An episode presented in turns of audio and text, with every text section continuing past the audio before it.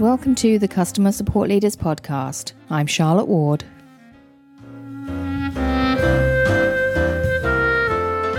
This week is Throwback Week, so stay tuned for five leaders talking about five different topics from the archives.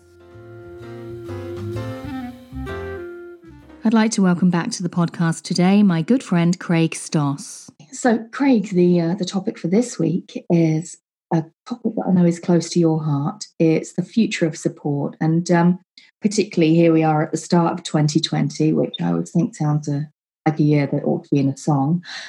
Um, in the year 2020, um, how are you? How are you looking forward to support, and uh, what, what do you foresee will be the tools or automations that we'll be making use of over the next year and beyond?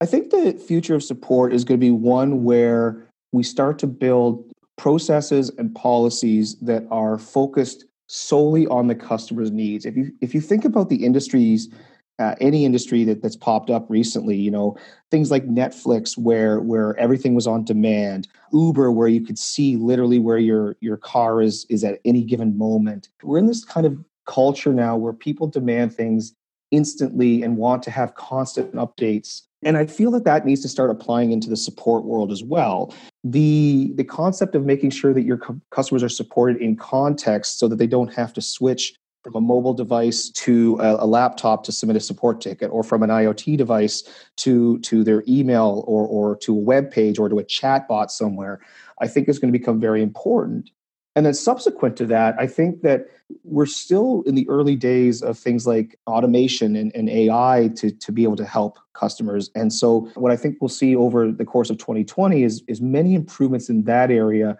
but more so on the on the internal side for support to be able to provide fast answers or or be able to do better uh, diagnostics on the data being sent through SaaS applications, for example, and provide real time hey, I just see you click this button. Here's a knowledge base article to help you with next steps mm. um, versus forcing the customer to contact you.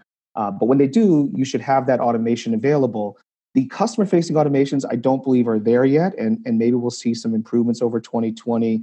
But I think the general theme of 2020 for me and is really around context support for customers you know making sure that they feel there's less there's there's the least amount of effort to contact a support department.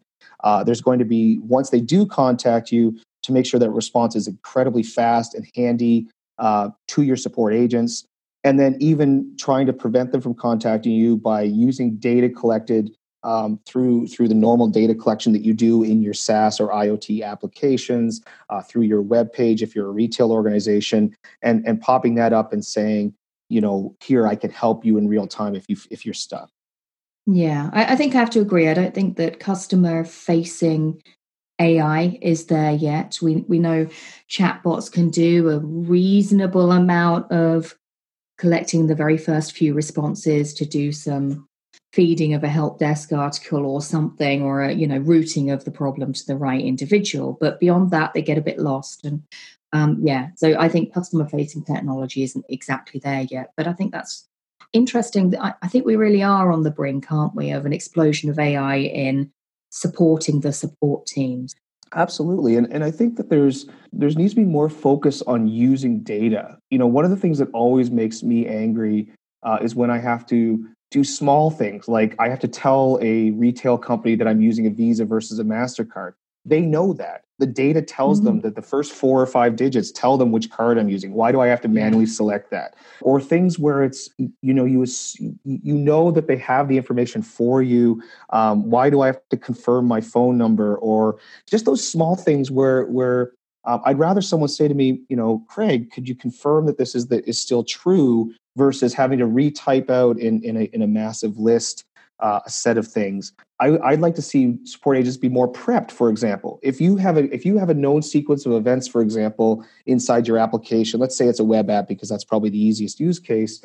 Um, where if that sequence of events often leads to a support call and it's something that you would need to solve from a support context, why not automatically store that data in a way your support team can access it so that when the customer calls in, you can look at it and say, "Oh, I see you were using, you know, Firefox version X." and I see that you were clicking this button and I see that you had this metadata inserted into the application and I you know and you and you're confirming yeah. the data um, as opposed to saying to the customer, "Can you please recount the last twenty things you did and and, and exactly in what order?" Because we know that's not accurate data, and so. Mm all of this data exists.